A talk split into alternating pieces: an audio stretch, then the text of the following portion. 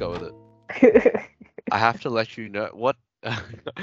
let people know in the meeting. Oh, Andrea, you're being recorded. I want you to know that. It's part Oh. of Microsoft Teams private policy.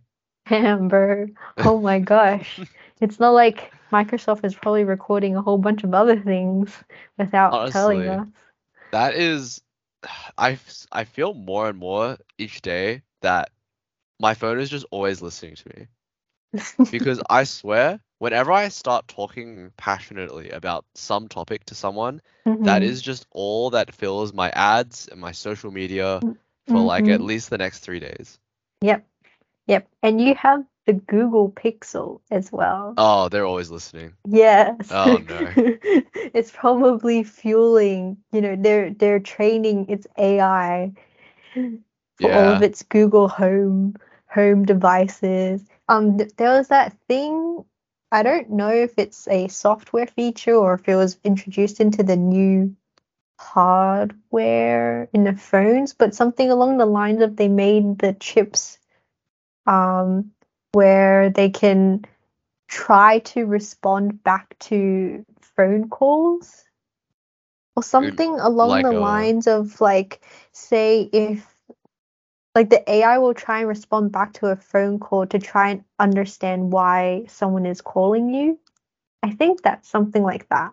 Oh. AI responds to phone call. Let me see if I can pull it up. That's that is interesting, but what would be the purpose of that? What's the Okay. end goal for that? Okay, so Yep. so I typed into Google Google AI response to phone call, and so some of the top responses is screen your calls before you answer them. Your Google Assistant answers the call and asks who's calling and why. If the assistant determines the call is robocall or a spam call, then your phone auto hangs up. Oh, wait. I've seen that button before. Yeah.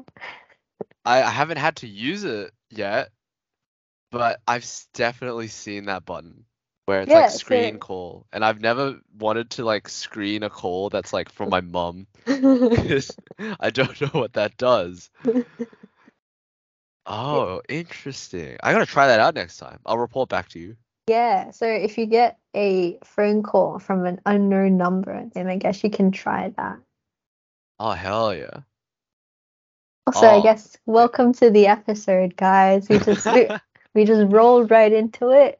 Um, yes, this is episode 23 of Vibing at 4 a.m. Um, as you can tell, we've already just begun with a with a riveting conversation about screening phone calls using AI. Uh, Yeah. I honestly, because I always see the button pop up, but mhm. I feel like I am too used to just being like, oh, this is a phone call from someone important. Mm, So I just answer. But I mhm. never, I've always sort of wondered, like, what would happen. Mm.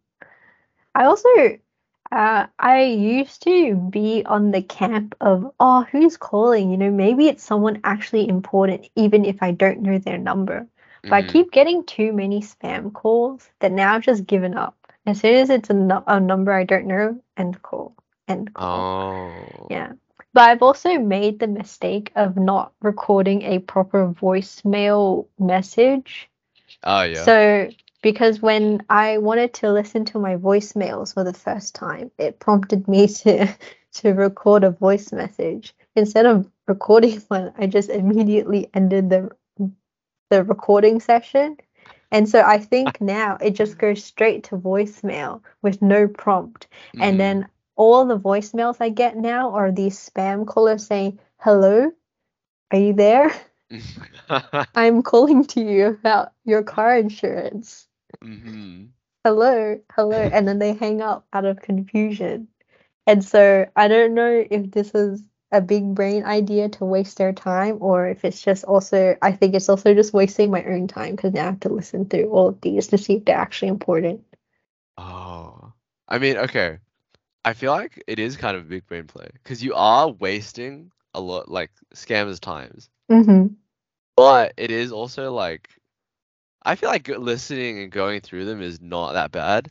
And you can already go on the fact that, like, generally speaking, most people already don't listen to voicemails or don't go to voicemails or don't leave a voicemail Mm. really. Mm, that's true. That's true. I do feel. Yeah, I don't really know anyone who uses voicemail actually. I, I think usually don't. I just On either call them back or text them. yeah, so on a I think personal relationships level, no one uses voicemail. hmm In a business sense, I see it happen, Oh yeah.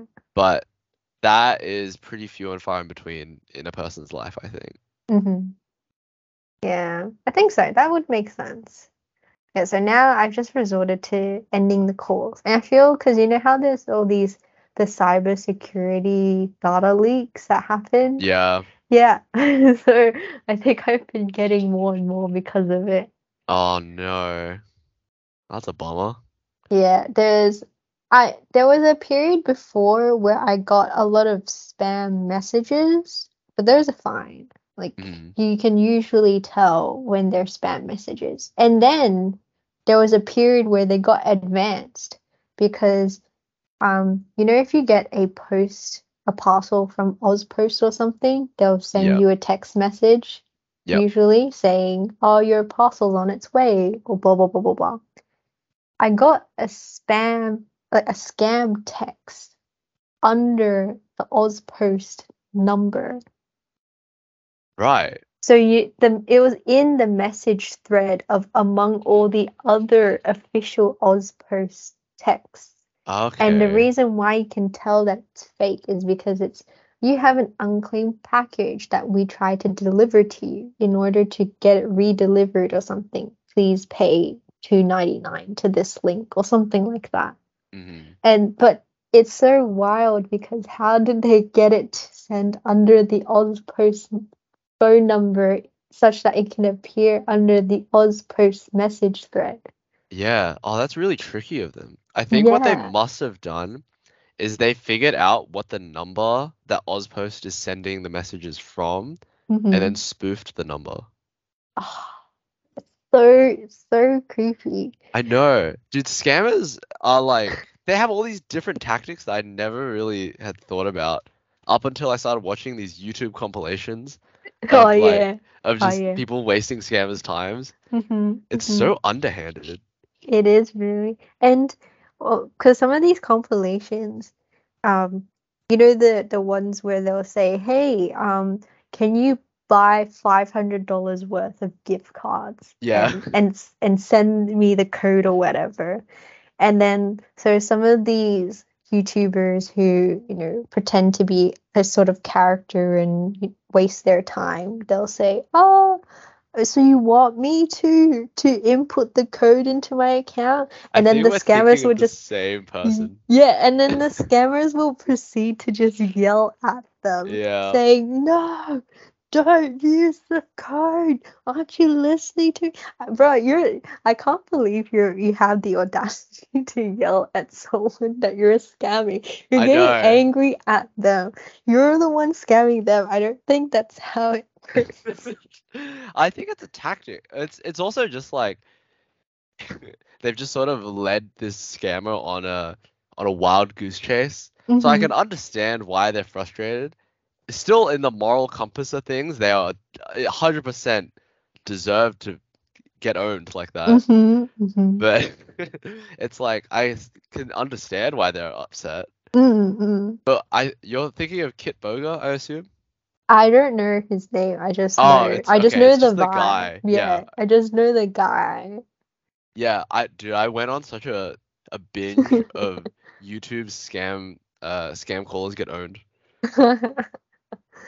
Because I think how the binge started, because back in the day, CDawg in his videos, because he used to do like these Black Butler voice acting Oh bits, yeah. and then he would use the Black Butler voice and try and talk to scammers in the Ah, character. That's smart. in like in the character of the Black Butler and the whole voice, etc. And so I was like, this is a pretty interesting concept. Wow, look at all of my recommended from YouTube. Let's just go down the, the rabbit hole, and that's how it started. Oh, okay. I didn't know that he he called scam callers to waste their time. I thought he did prank calls. I think I think there might have been maybe it was just prank calls, but I think there were some scammer ones as well. Uh, yeah, anime prank calls um dash scammers. That's the the series. Right. Oh, that's Yeah. great.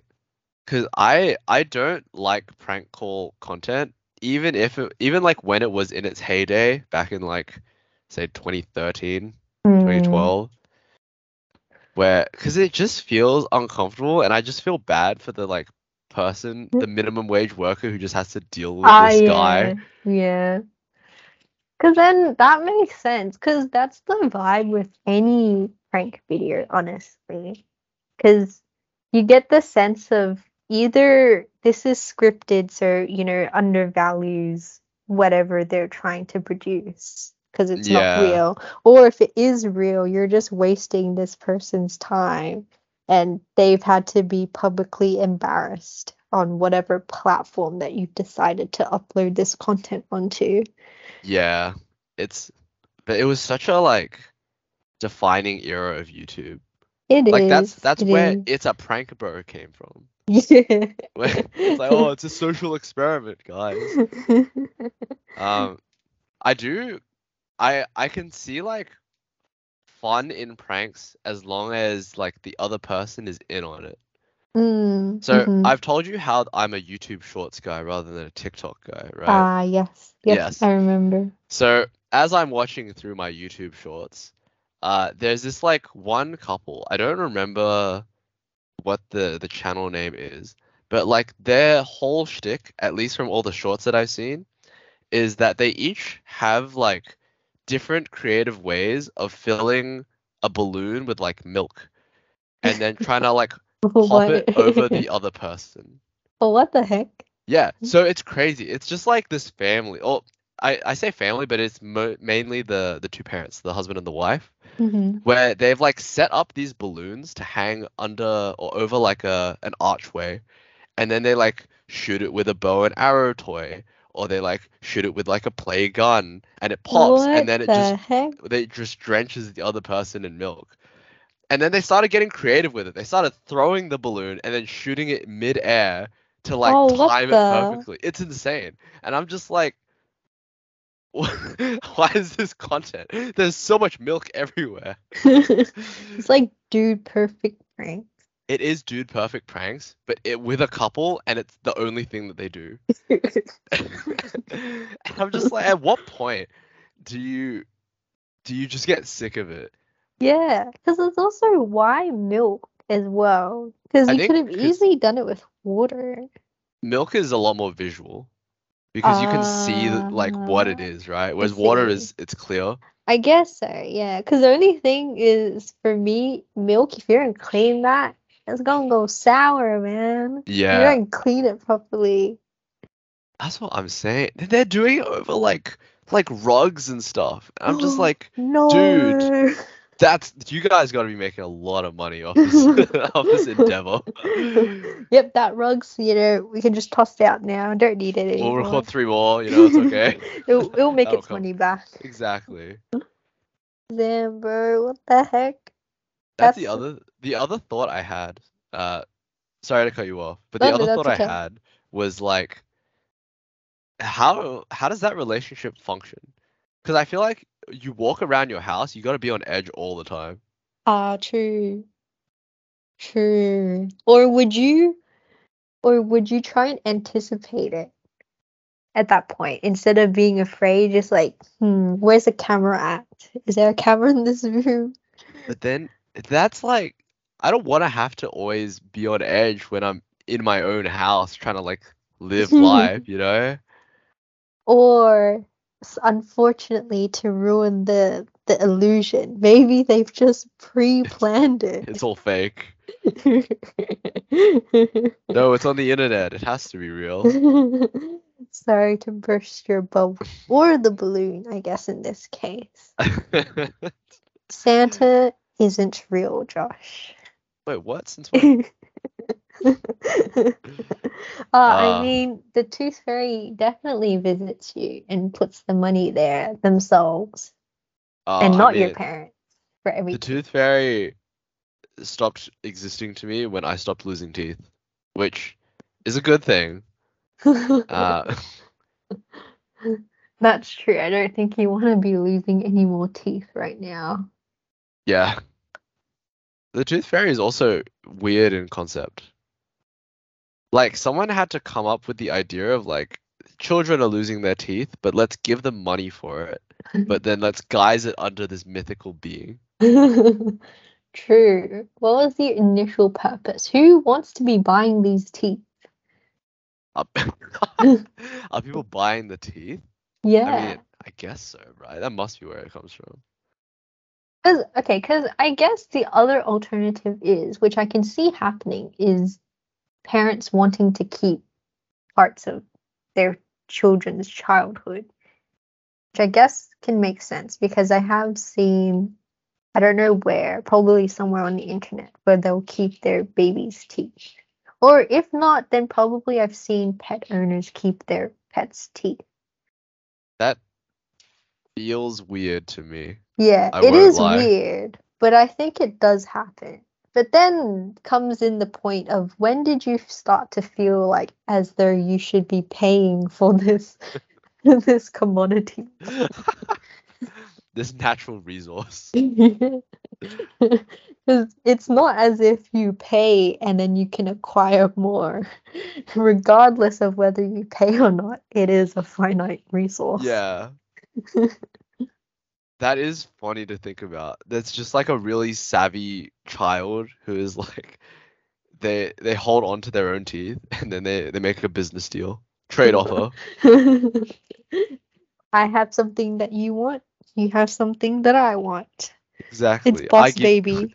I, I give you teeth, you give me candy bar. and that's how the Boss Baby movie was made. Stonks. Stonks, truly. I have not seen the Boss Baby movie. Neither. Neither have I. I Oh, don't I don't really know what it's about, honestly. I just know that I think it's Alec Baldwin. I think is that his the the guy who got in trouble with uh, the gun? Wait, wait, what do you mean? What do you mean? There was a, I think it was Alec Baldwin, where he like has a production company, and then on set, someone shot a gun, but the gun was real, and I think it killed someone, What? and it was Alec Baldwin's company that was like responsible for that. Oh um, no, yep, yep. I think so. Wait, this is this recent news? It's not like recent, recent, but I think I feel like I heard it this year for sure, like maybe a couple months ago. Ah, Okay, yep, yep. So I'm on the first link and it says last October a woman died on the set of The Western Rust after a prop gun Alec Baldwin was holding accidentally discharged in the course of rehearsing a scene. Oh, Yep. oh my gosh. Wait, what the heck? Like, how does a why is a prop gun capable of being shot in the first place? At that point, it's just a gun. It's not a prop. why is it even why does it even have bullets in it? That- Unless they actually needed it for something. unless it was a poorly guised assassination attempt. Oh, Stonks. Damn, Stonks is not the right meme for that. Uh, it was just it's just uh recency. Yeah, it's it's in the it's on the brain. Damn, bro. Like I did not know that. I didn't even hear about this. What the heck? Really? No, I did not. Oh. Jeez. The only yes. re- oh sorry. Oh no, go ahead. The only the only thing that I know Alec Baldwin from, I mean, I'm pretty sure I know him in other things, but is um his role in Cat in the Hat with um is it Michael Myers? You know the live action The Cat in the Hat? Have you seen it? I I may have once as like a young teenager. like low key nightmare fuel when you think about it too much. Yeah. Oh man, I didn't even think about like how weird that is. But now that you've brought it up, that is weird that that exists. right a live action version is is really strange of that they managed to make him in but then also because you know how Dr. Seuss all of his characters have that kind of muzzle look on their face Yeah. kind of like a big They all look like uh like they're Homer Simpson. yeah yeah that's a good description I think it's in I think it's in Universal Studios somewhere. They've made a section of the park. I think it's called Whoville, and they have characters dressed up, and they have all. It's pretty much an extension live version of the Cat in Hat. Imagine all the people they're dressed up, you know, in funky outfits, and they have that. They all look like Homer Simpson in real life. okay, but that one- that one's less weird to me. Is it I- less weird? For me, because I feel like when you go to an amusement park, there's the expectation that there will just be people dressed up as fictional characters. Mm-hmm, mm-hmm. Because that, and especially at Universal, like that's a part of the appeal. I mean, I guess so. I guess so. But I just feel like it's it's because they're so close to looking like human, but then they're not, that it's kind of Mm. scary, I think. Yeah, I could see how like some people would find it scary or like creepy or unnerving. Yeah, because I'm I- looking at this picture and it's Mhm. just, I'll send you the picture. And I guess for any listeners at home, they can search up Universal Studios Whoville. But like these is this is supposedly what the characters look like, the the cast. Oh, real like this. Yeah, Oh, that is bizarre. It's right. okay. So to describe it, to paint a a verbal picture, it's like they've taken the shape of the nose, but then made it like a rat nose that like protrudes out, and so their upper lip and their nose just like s- juts out way further than it ever should. Yeah, it's like it's like those cartoon mouse noses that are triangular that like go out into a point. Yeah. Oh, because what I was imagining was only the cat, which was just like a full on suit in my mind. of like, Ah, oh, he's really furry. He's like, he's got full like a basically just like a the mascot head on, mhm, rather mhm. than mostly a human Oh, face, but with this weird snout thing going on. No, even you know the even in that movie, The Cat in the Hat, he does have that weird mouth thing as well. You know how Oh they've designed the how they've designed these um Universal Studios cast members. Like you, I think they are actually just it's just designed to look like that. Oh no. oh, what is this? How does this movie exist? That's what I'm saying. That is what I'm saying, bro. Alec Baldwin was in this movie. This Mike Myers is is Cat in the Hat. Mike Myers is he the um uh what's his name Austin Powers Austin dude? Powers, yeah. He is the Cat in the Hat. But I just I just how how did they. What a storied career that man has lived. Eh? what a world we live in where all of these things exist. I know. Sp- okay, this is uh reminded me about something else. Speaking Mhm. about live, a bad live adaptations. Mhm. Have you ever seen the Death Note live live action on Netflix? No, I have not. I've just heard memes about it. That's where the memes of of like manga anime Netflix adaptation came from. it's it's pretty on the money of like how terrible it is. Cause so anyone who really knows me about and my like anime taste knows that I love Death Note. It is Mhm. my favorite series. It's like the the series for me. And now when I had like originally heard that they made a Netflix adaptation, like a live adaptation, I think I looked at it and I immediately saw a white guy playing light and uh and I was like, all right, I'm not watching this. Mm, That's cool. Because they've mhm. they've made another live, not Netflix, but like people have made another live uh, action of Death Note, and I Mhm. I will say, it's not good, but it's not bad. You can watch it and be entertained for an hour and a half. Mm. Now the the Netflix one is bad. so I had I had seen it when it originally like first came out, or at least when it was announced, and I was like, all right, cool, it's gonna be terrible, don't worry about it. And I raised it from my mind. Mhm. And then like maybe a month ago, or even less, like maybe a couple weeks ago, Geo reminded me that this exists. And she sends me a clip of like of one one scene where it's basically uh have you seen Death Note? No, I haven't. Okay, basically, it's it's basically right at the beginning where um the main character's name is Light. He touches the Mhm. Death Note. When he touches the Death Note, it's like a magical book, and he's able to see like a god of death. Mhm. And so this god of death in the like manga and anime, he just appears. But Mm. Light as a character, he's like a very intelligent and calculated and like very like cool as a cucumber sort of guy.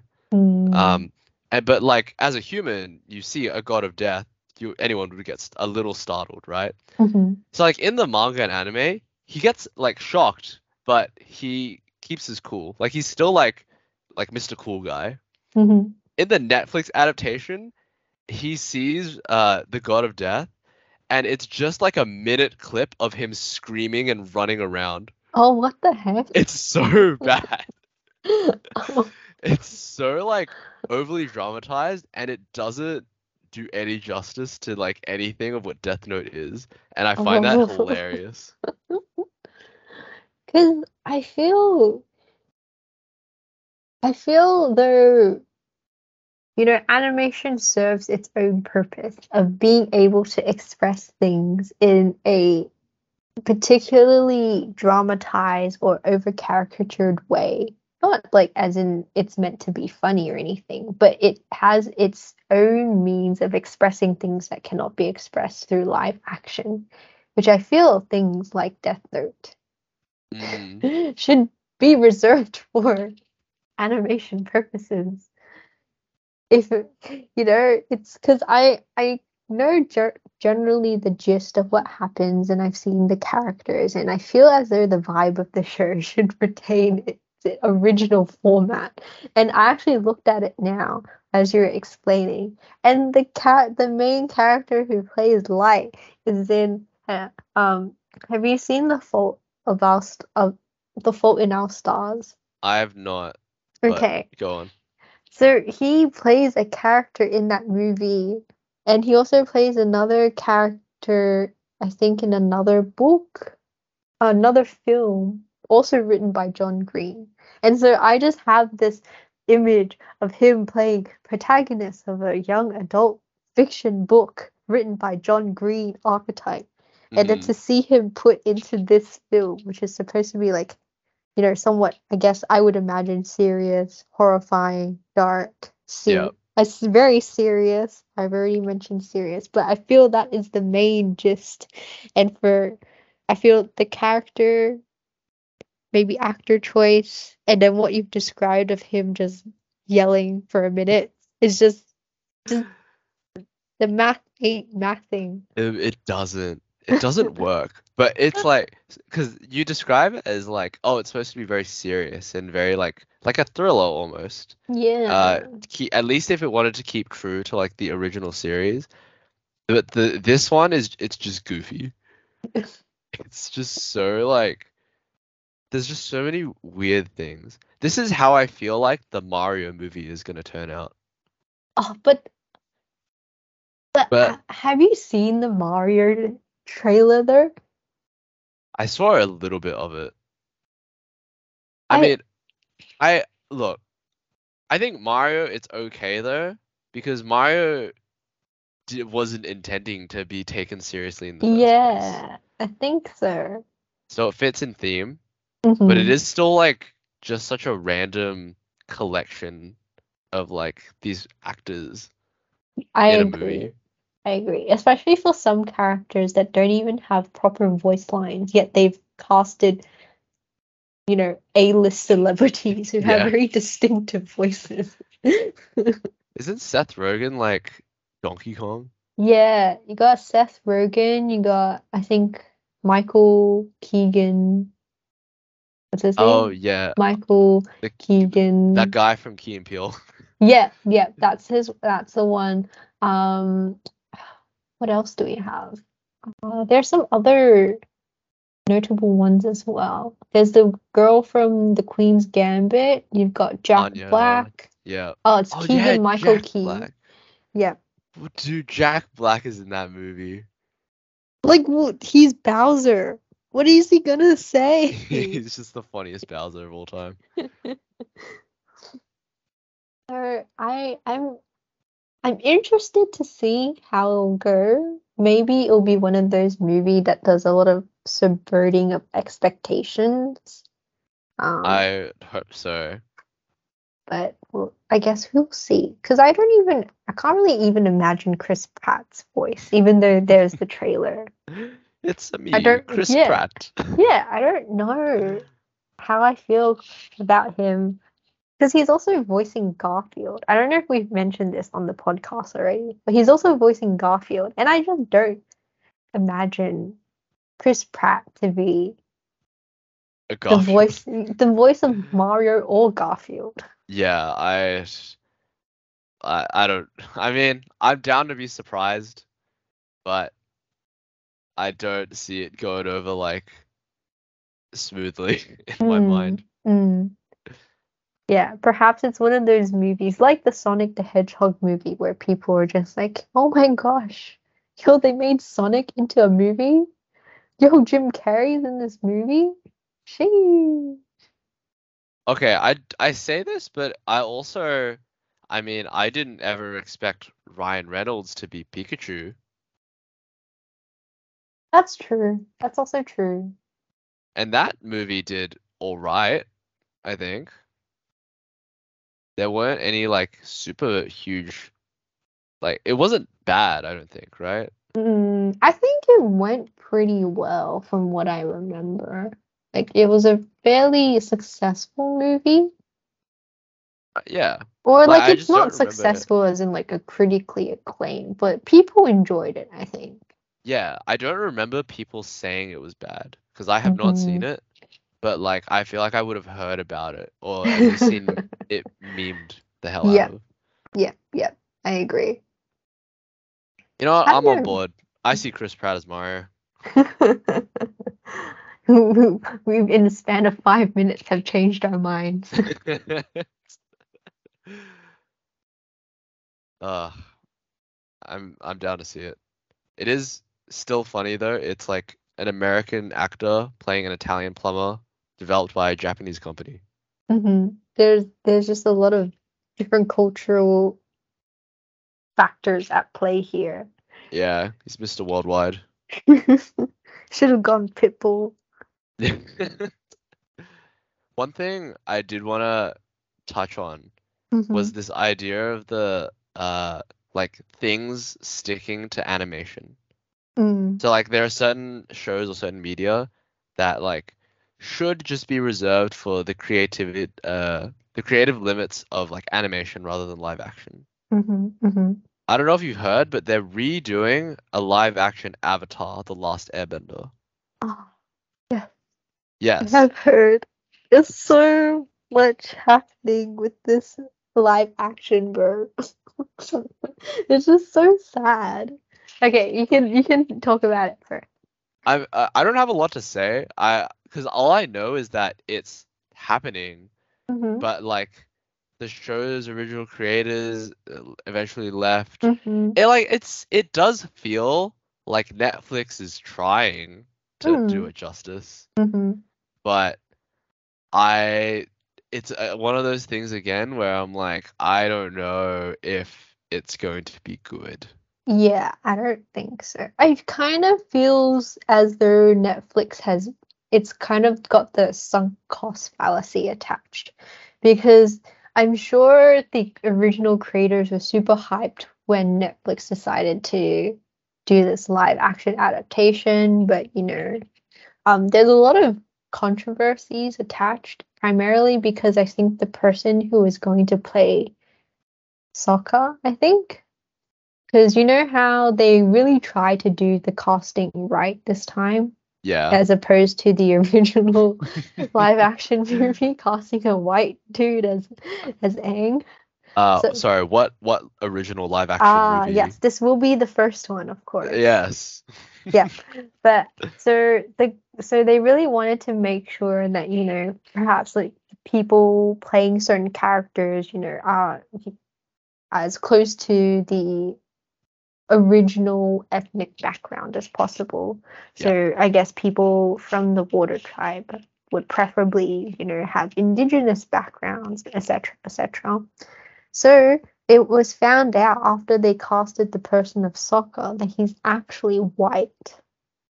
And I think Uh-huh. he lied about his him having indigenous background Uh, in order to get casted onto the show. Something along those lines. I may be paraphrasing, so to speak. But I think that was one of the major things to come out of. It's like, bro, you didn't do your research on this person. Like, seems kind of sus that, you know, this person just like willy nilly lied to get in and then be casted. Like, are you to do anything? Are you to recast? Are you to set any expectations right, etc., etc.? I don't know if they're still going with that actor or what happened.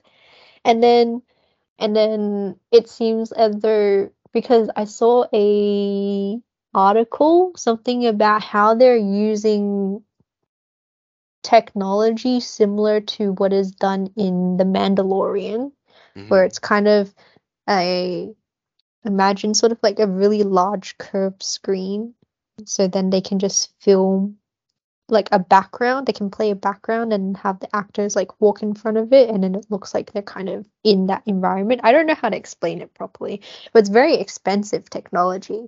So you mm-hmm. can clearly see that netflix is throwing all this money into it but the fact that the original creators were still like no it's not worth it.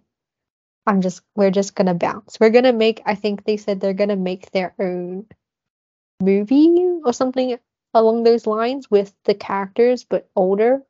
Kind of just speaks volumes as Ah, to Yeah. how they're just you know, it seems as though Netflix is really willing to put this out there and throw as much money at it as necessary, but they were still just yeah nah. Yeah, that is a big red flag. Because like you can throw as much money as you want to something, hmm but money doesn't make art. That's why I'm yeah, exactly.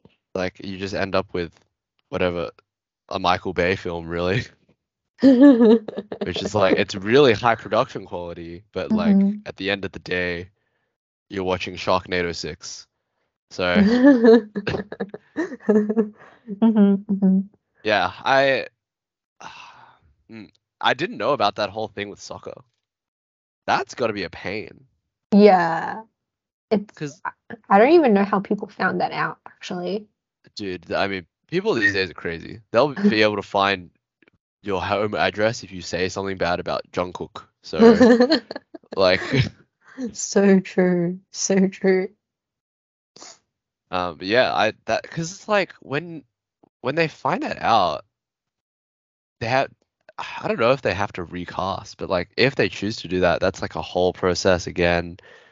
And then the audience has to be like, oh, it's Sokka, but like now he's always being compared to the other guy. It's like, oh, maybe the other guy would have been a better actor, even though if he didn't fit the cultural criteria. hmm But then on the other hand, if you keep him, then it's like, oh, well, what was the point of having that criteria in the first place?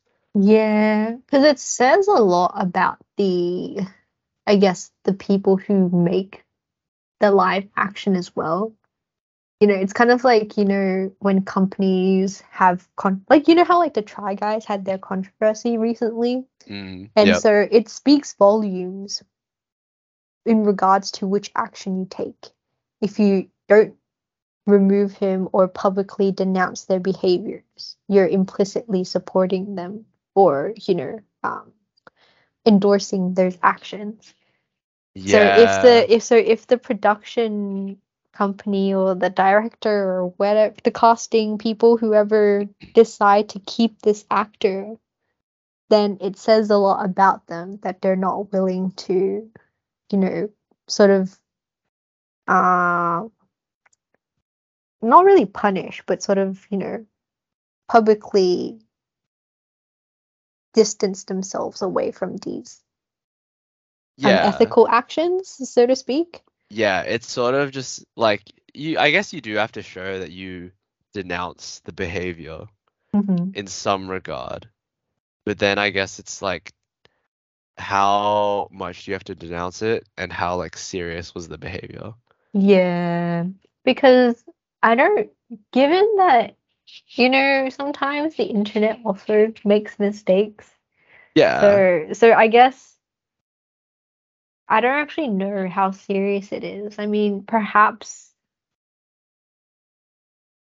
he could be telling the truth, and maybe he does have indigenous roots. And so hence they've decided to keep him.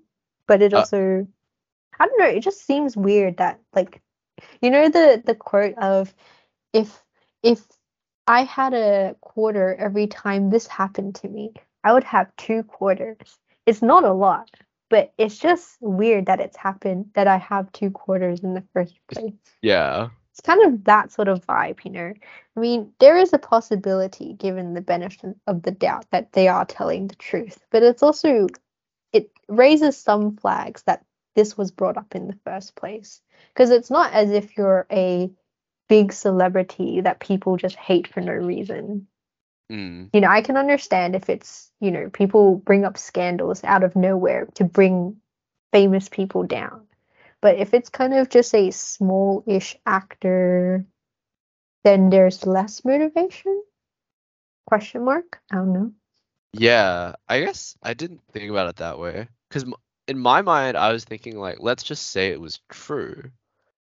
But, like, even if it was true, I don't see it as, like, a big, like, a big flight, or what's the word? Like, a big error, if Mhm. that makes sense. And I think that that may just apply to me, and maybe other people feel differently, which I Mm. guess is why discourse is a thing. Mhm, mhm. Yeah, but like, if I was to find out that he was not an indigenous person and then that ended up being true, my initial thought is like, well, people, when they thought he had indigenous background, they thought that he was a good fit already. Mhm. Knowing that he doesn't now, I mean, he still is a good fit and can do his job, right? Mm.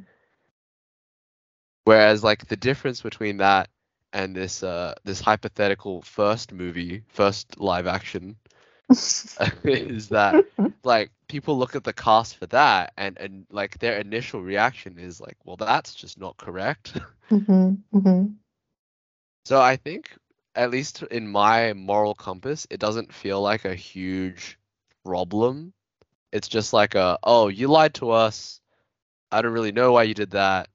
Uh, well, I Mhm. guess I I do know why you did that, but like you could see why it was now caused problems for this, this, and this reason.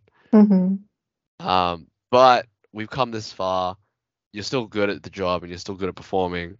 And especially if they've already started filming, that's gonna be a Mm. hell of a pain, because then they have to like redo takes with a new ca- a new actor, right? Mm. I feel as though like there is a somewhat underlying thing because um indigenous he's exploiting indigenous people's identity by using it to his advantage.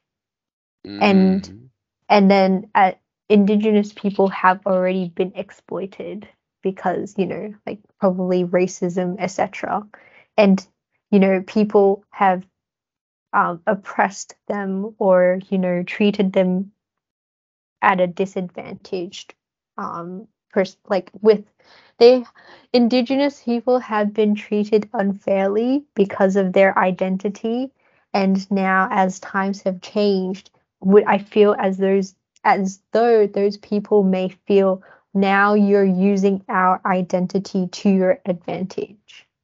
Mm, I see. Does that make sense? That does make sense. Yeah. I mean, I don't really like, I don't mean to speak on behalf of those people either. Maybe they're fine with it. I don't know. Um, but I just feel as that may be the underlying thing as to why people are angry about it.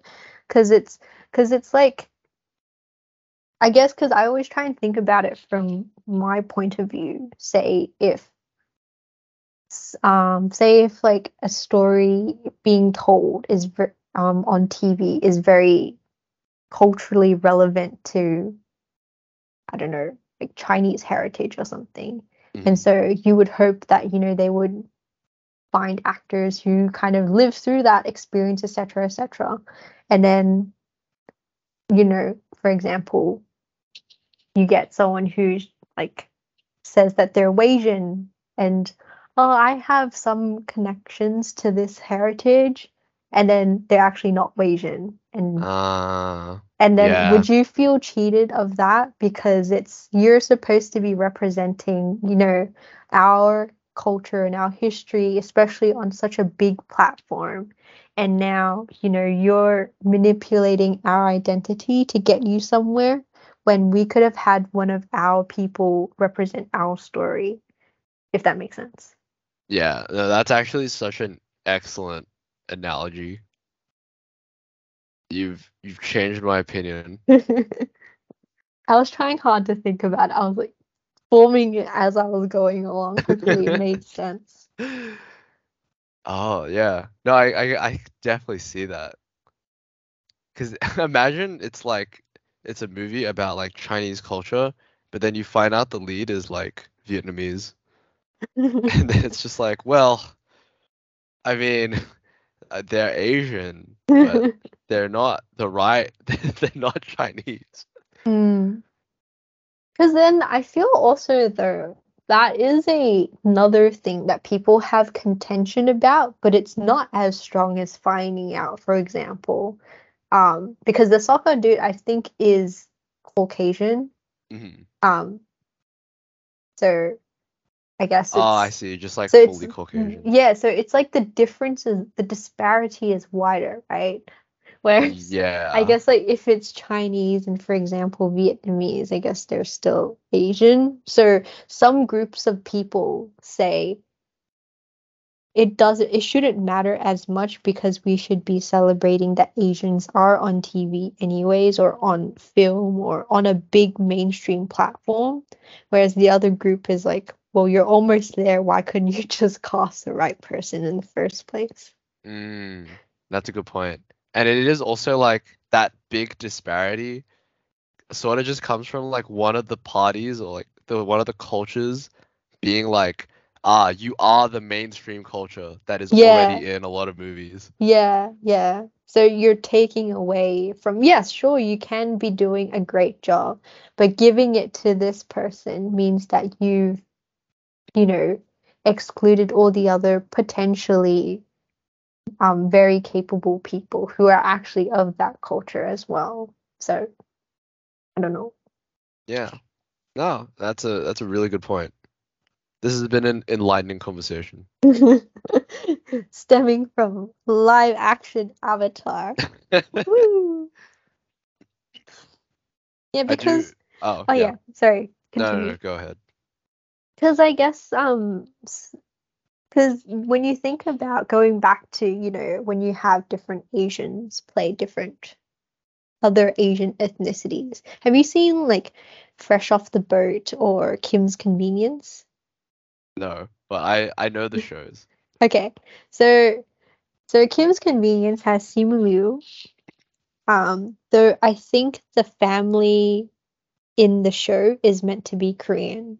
hmm And I think I haven't seen the show properly, but I'm pretty sure Simu is part of the household characters, hmm but he's Chinese. Yeah. And then in Fresh Off the Boat, they also have like a family structure type Yeah. deal. Um, but do you know Randall Park from Yes. Wong Fu? He's Korean, but the family is meant to be from Taiwan. So Right. Yep.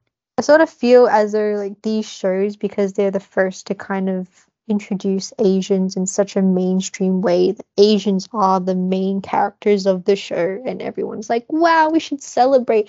You know, these are like the first shows, whatever. In um, I don't know. I think Fresh Off the Boat was like the first. Uh, what is it called? Like the those like main channels on TV, like one of the first like sitcoms with like an Asian cast or Ah, whatever okay. on like main channel TV or something along those lines. So people there are like, wow, oh my gosh, this is such a great achievement, blah blah blah blah blah. And I would imagine probably Kim, Kim's Convenience has sort of the same the same comments as well. You know, wow, you know, this show like, really centers on you know having Asians as the main cast and not just side characters or throwaway characters. But Yeah. then you don't really hear as much discourse about like, well, why isn't the whole the whole family made of like Korean actors or Taiwanese actors, etc. Yeah, that's that's a good point. Do you think that Shang-Chi got a similar treatment? Because wasn't the whole thing with Shang-Chi, it's like everyone that sort of I I guess not everyone who worked on the movie, but like all the key people who were involved in the movie were Asian. Mm, I think so. I don't know too much about Shang-Chi. I I feel as though they did do more of their research in towards like the Chinese heritage part, given that the amount of work they were willing to do with introducing like the Mandarin language into this into the parts of the show of the movie, sorry. Um and they've I think the Shang-Chi's dad is actually like a famous I think he's from Hong Kong. I don't know, like a predominant actor in Chinese media. Ah, okay. That's cool. I think so. Like maybe like a martial artist or some type of like he's actually quite famous, I think. Yeah. So I think that they've done at least for Hollywood slash Marvel standards, not including actual maybe indie type films like Everything Everywhere All at Once, that type of vibe. I think for like Hollywood Marvel standards, perhaps they've done more. Probably be also because there's a lot of eyes focusing on them Mm, yeah. where it's like with Black Panther, like um, they've done a lot of their due diligence to make sure, I guess, that the uh, African slash Black community is represented. You know, they had like a, I think African America director. They collaborated collaborated with um a lot of Black artists, I think, for their soundtracks. Um, Okay. You know, Yeah. good on you, Marvel. Because Yeah. that was the one thing I I sort of knew about Shang-Chi, despite Mhm. not having the this, the theme is I haven't seen it. But uh, is that the soundtrack for Shang-Chi has Asian artists, yes, yes. which is I mean the reason I know that is because Niki is on the is there, Mhm. and well we all know why I love Niki, Mm, but like Keshi is on there as well. mm, yeah. They also have DPR as well. Oh really? I didn't know that actually. Yeah, I I didn't know it either, but um I had a look through their playlist the other day and I saw that they were included as well. I was like, bro, that's crazy. Oh sick. Yeah, so they do have quite a range of of Asian artists, which is very cool. Um, so because in comparison to the mess that was Disney's Mulan, Ah, it's just like I'm pretty sure Shang-Chi had more Mandarin spoken in their film than in Mulan. And Mulan was supposedly, I think, during production meant to be filmed with, you know, in China with Chinese actresses and having all of this, you know, research. And I guess from a very superficial standpoint, sure, you know, they tried something different with their costume and makeup, etc., that wasn't seen in the original film and is not really what you would imagine as, I guess, you know, traditional Chinese martial arts type films, etc. Um, they had, I think, oh, what's his name? I think his name is Donnie something, like a prominent Chinese actor. Um, the main character, the main actress who played Mulan, is a predominant uh, Chinese actress, Right. Yeah. etc., etc. But then uh, just a lot of other creative decisions. I think, like for example, the director was a white female. Ah, Um, I see. there was a lot of other choices, creative choices that were made that just did not make sense with the with sort of the I guess perhaps era or sort of time period, I guess. I don't know, it's just like it just didn't make any sense. Like they didn't do enough of their due diligence, I think, to make sort of that culture enhance the storyline. It just seemed more like an obligation that they had to follow rather than making it work for them. Mm, right. That's so interesting. Culture, I guess, influences our decisions in such subtle ways. Mm-hmm, mm-hmm. Because it's like you wouldn't imagine having like a white director would have such a drastic impact on like the outcome of a story that has already been told. Mm. Because I mean, I mean, I don't, I don't know the director, so I can't really say that. Maybe she did try her best, but Disney was just like, nah. I think that we shouldn't do that. Mm, yeah. Or like, you know, some of the other creative team were like, yeah, let's do it this way. I mean, I we can't really say for sure. So I don't like maybe she did try her best, but also it kind of speaks volumes when perhaps like rumors about the script before the movie was being actually produced uh, supposedly had Shang replaced by a white general or a white guy in the army, and Yeah. that was a that was a that was a time that happened. that was a period that happened. That was a thing. By far one of the times. Yep, yep. So I don't know. I don't know. I just, if anything, I just hope perhaps maybe one day when they do another round of revamps of Disney movies, they'll actually do it properly the next time. Mm, can only hope. hmm hmm I do want to quickly pivot. Yeah. Kind of hard pivot, honestly. but like, Go ahead. Yep. One- 180. so because we were talking about the Shang-Chi, um, the, I guess this whole idea of like the soundtrack, right? Mm-hmm. And I thought about Keshi. Ah, then it's like, yes. Are you going to see Keshi tomorrow? Yes. Okay. Are you excited? Are you a big Keshi fan? I am I am a a above average casual listener. I like his songs and Yes. I would jam out to his songs, but I actually don't really know the lyrics because I'm primarily a I like the melody type person. I remember this. We've talked about this before. And so I've heard that a lot of people have been screaming the lyrics and I don't know how I'm going to to follow up. That's okay. You can you can go and not know the lyrics to songs and still have a good time. Mm, mm, I'm But- I'm keen for that. Yes. Um, I because I feel like I'm in a similar, or I was in a similar boat, but I Mhm, did know the lyrics to like a couple of his songs. Mm-hmm.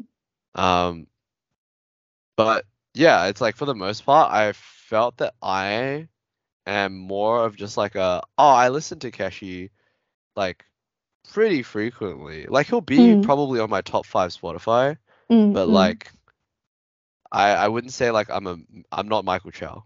I'm like not a mega Ah, fan, right? Mm, mhm, I'm not a Michael I'm not a Michael Chow, I'm not a Jackie Liu. mhm. Mhm, Understandable. Yeah. Um but I guess because I wanted to talk about the Keshi concert because I went into it being like just like a pretty slightly above average fan, but I Mhm, think that at least when I went on Sunday, the performance was really good. Ooh. How is it? You could de- detail the your experience.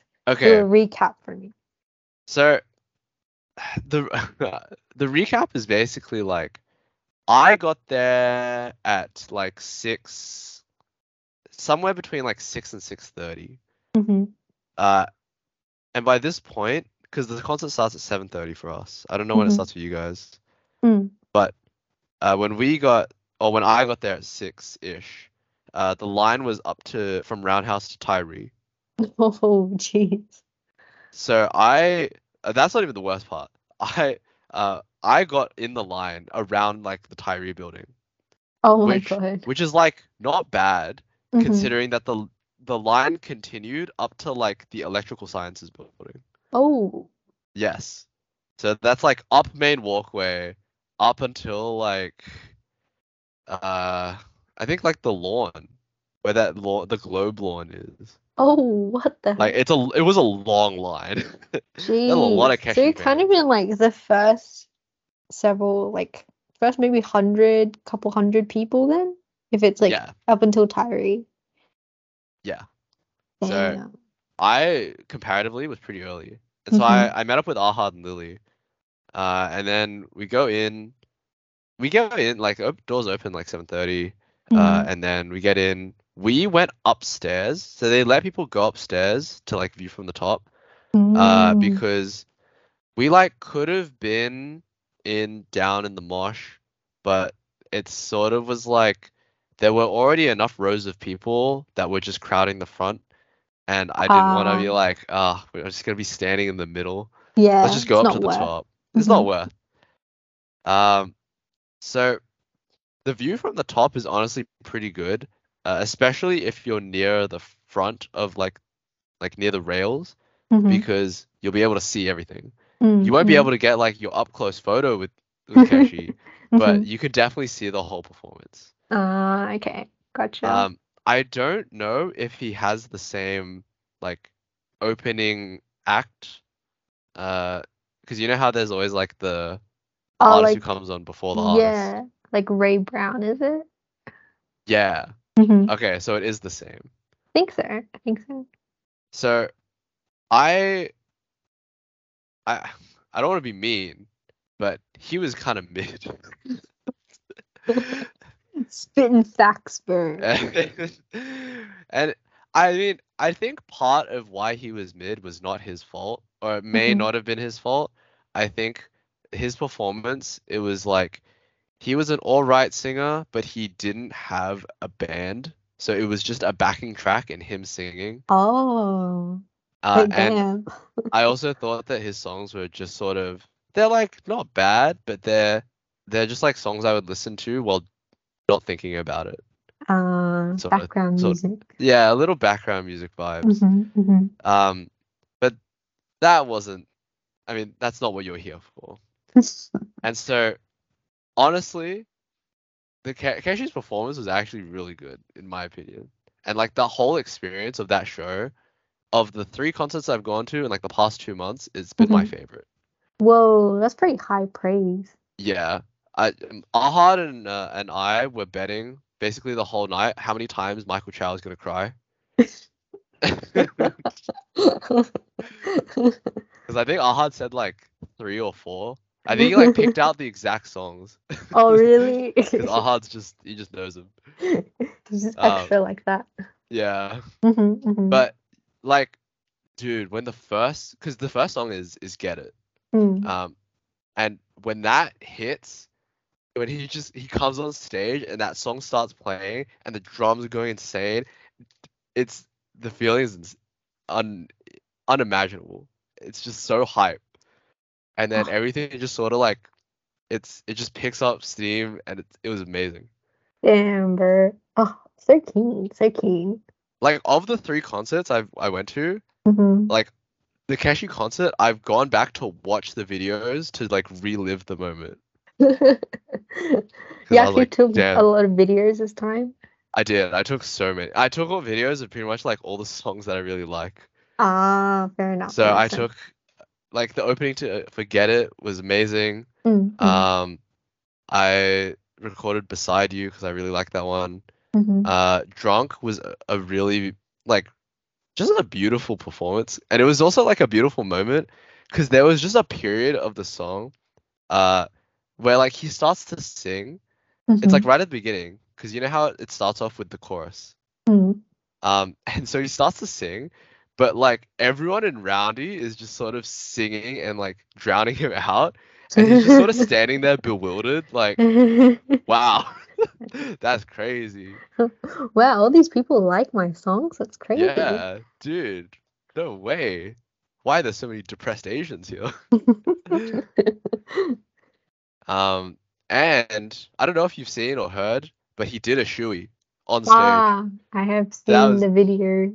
that was legendary. I can't believe he got peer pressured because because that was that I think I saw on TikTok another like the videos of people suggesting it to him at first, and he was saying, "So you want me? So do I drink out of a shoe, Yeah. and then wait out of your shoe or my shoe, Yeah. and then and then he's like, well, I don't really want to do it out of my shoe because then the shoe's gonna be wet." And then Mm. a crowd person says, "You can drink out of my shoe." He's like, "I don't really want to do that." Yeah. Do a shoey. Oh, it Oh so good. People, the other thing people kept trying to get him to do was take off his shirt. Oh, that's a meme for all the tours. Oh, is it? Yeah. Oh, okay. I didn't know So that. I think that thought, I think that's where it came from. I Because thought it people was they're just just like like, thirsty it." Asians. I mean, maybe. I feel as though that's probably a worldwide phenomenon. Know, yeah, you're probably right. Shoeys are us. hmm He gets Australian street cred. hmm So I think because um, on other TikToks I was doing for research purposes of you Mhm. know how long is it how long is it gonna be when do people start lining up etc Yes. etc. Yep. So people there are just like, come on, in like Phoenix, Arizona, for example, where it's Mhm. burning in the middle of the in the middle of the desert, refuses to take his shirt off. And then and then people in the comments they're like, hey, hey, he, at this place he took shirt off. oh, what a gloat. so let's see let's see what happens, I guess. Yeah, we'll see. We'll see tomorrow. Um, I'm really excited for you guys. I'm really excited for Michael Chow. I know, I know. I my my mission, we've got to get to the barricade. That is my mission. Damn, you guys got to get there early. Yeah, I mean, I I have we have some sort of plans. Also, we've been chatting with Jaja because I Oh, asked him because he was like you know filming behind the scenes, etc. Yeah. And so I asked him, you know, just the preliminary questions of you know how long's the line, when does the line start, um, when does it end, etc. And he said that I guess probably the earlier people started lining up at about three, just Yeah, which is relatively early, I guess that is. given that you got there like six-ish and we're just at Tyree. But um for Keshi, given the how quick it sold out, I feel that there that's not too bad. That is true. And for a Sunday as well. I think that's not too bad. Yeah. I it is still like four hours before It is a while. it's like door opens. Mm, but I feel But- they're Yeah. in a like it's not a bad place to wait though. That if anything, there's food, there's Wi-Fi, there's a nearby power source in one of those square block rooms, whatever. It's nearby. You can head to the roundhouse. You can eat, chill. Yeah, it's not it's not a bad place. Though the idea of him playing in the roundhouse is still funny to me. Why is that? It's just you know because we go to the roundhouse and we almost always never see it actually in its full functionality because it's Yeah, designated to be a venue, right? Yeah. But I mean, it's contrasted by the rooms that are for, I guess, teaching, presentate, presentation purposes. And so that is what I've associated with the roundhouse. It's just it's a funky building. and so the idea of him actually performing at that at uni, it's a uni location, is just really strange to me. That is true. I was sort of shocked that it was at Roundhouse when I Mm. first heard it. But then Mhm. I was like, oh, I mean, Jack Harlow played there. yeah. And I've seen it be used as sort of like a venue when you did Heroes, Oh yeah, I guess so. where I it's like guess- you could you could fashion a stage there and you can like see where the audience would go. Yeah, I guess so. I guess for me, Heroes was an educational thing, so it That's just fair. has that educational aspect. Though the only thing that I guess um contributes as along to you know Jack Harlow and some other artists playing there is BTS when they were really really small. Mm. They came to Australia and they performed their first tour at the Roundhouse. Oh yeah, someone I think it was you that told me that. Did I tell you that? I feel like it was it must have been you or AJ who told me that.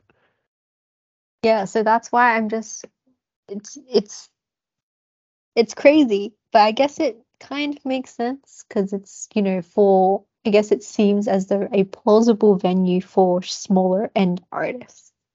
Mm. That's true. You know, I see it. Good on you, Keshi. Keshi's not that small though.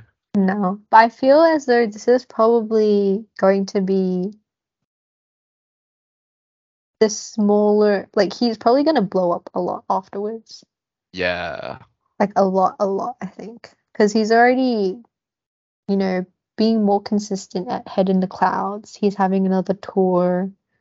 He's collaborating, collaborating with a lot of people. Like he had his collaboration with Max recently. Oh yeah, I saw that. I haven't listened to that yet. Oh, you should listen to it. It's a good song. Um, so I feel yeah, it's probably gonna skyrocket. And so I feel if he does do another world tour, this is probably gonna upgrade to a much bigger venue afterwards. Hell yeah. I mean, because I went Yeah. to Conan Gray and Mhm. Conan Gray, that was at I forget what the, the name of it is called. Hordern, that's it. Hordern Mhm. Pavilion in Moore Park. Mhm. And that's big. Mm. That's a big venue. Uh, and he, while he was on stage, was sort of talking about like, oh, the first time I ever played in Australia, it was like in this tiny little like bar where there was like not that many people, Mhm. and then to sort of just see the like the come up and like to fill Mm. out this this whole not arena, but like this whole giant space. It's Mhm. insane.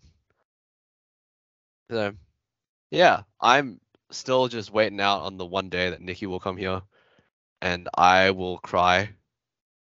But- you gotta start planning. You know, I'm gonna bring some tissues for this song. I'm gonna record this song. I'm gonna have all of your, you know, you're gonna do all your research of how to get to the barricade. Dude, for real. There's like, because I remember when when I first got the tickets, because Jackie bought them for me, hmm and she was complaining, or not complaining, but she was um, I guess sort of just being like, oh man, I wish I could have gotten the VIP ticket. Mm. But then I was like, I mean, the VIP ticket's like 300 bucks. Like, Mhm. do you do you really want to pay like an extra $200 to just get a photo with him and like a signed thing? Mhm. But and then I applied it to Niki and I was like, wait, no, I would do that. Makes sense. yeah, Makes no, I, I understood. Very, very well justified. Wait, didn't I thought Jackie did get VIP? Did she not? So that's what I thought as well. Uh, but then when I talked about it with her on the Monday, she told me Mhm. that she didn't. oh. She she wanted to, but she did not. Oh, I So she was she was GA as well. Mhm, mhm, I take it you guys are GA as well. mm. Oh, you guys got the VIP? How did you guys get VIP? Chow wants the whole experience because they released another show. So Oh, he got in- it then. So when they release it, oh, Yeah, know what, because you know how your one had pre-sales and then public Yeah. sales. So it went all the all of the sales went by so quickly. and then He Oh. announced another another date. And then it wasn't, you know, didn't have that grand build up of, you know, getting awareness around the next date. He just announced it and then he bought it as soon as it went up because he was really sad and he was like, I want tickets, but I couldn't get any. And then he and then he found out that um there was another date and he bought them instantly. Yeah, no, that makes sense. hmm hmm Oh, I that's was so very good. lucky. I'm excited for you guys to meet Keshi. I think if you get VIP though, I don't think you have to worry so much about lining up, right? Like we do get early access, um, but the thing is, though, I feel like you would still have to line up within that group, though. Yeah, would have to be first within that group to get a good spot, if that makes sense. Mm, interesting. I, I, because I don't know how if they separate the lines or like how it works for. I think like there was definitely a guy who came by around the line who was Mhm. like, anyone here VIP? Mhm. Um, but I don't know if he was just doing that to just check. He was just random. Yeah, Yeah, I so don't know. that's I, so you'll find out tomorrow. Yeah, so that's the only thing that I'm concerned about is because like if we're not there when they like say, oh, you guys can come in first, or like if you're not first in that section's line, then you're still gonna end up like a couple rows back. Mm, yeah, Because fair it's like enough. Yeah, because it's like the different sections access just kind of ensures which section you will be, but then you can still be in like the front or the back of said section, if that makes sense. Yeah, that is true. Well, good luck lining up then. Thank you. I'll thank be on campus tomorrow, so if I if I see you around, then I'll Ah. come say hi. Yes, come visit. I'll Um, come visit. I think um if you want to grab lunch, then um Jaja, his mates, and us are gonna eat lunch. I think. Oh, okay, sounds good. Yes, I'll I love keep- how this this app has just devolved into us making plans for tomorrow. what engaging content. I know, I know. We're not doxing ourselves because this episode will probably be released much later. yeah, but you want to leave it there for now? yeah, sounds good.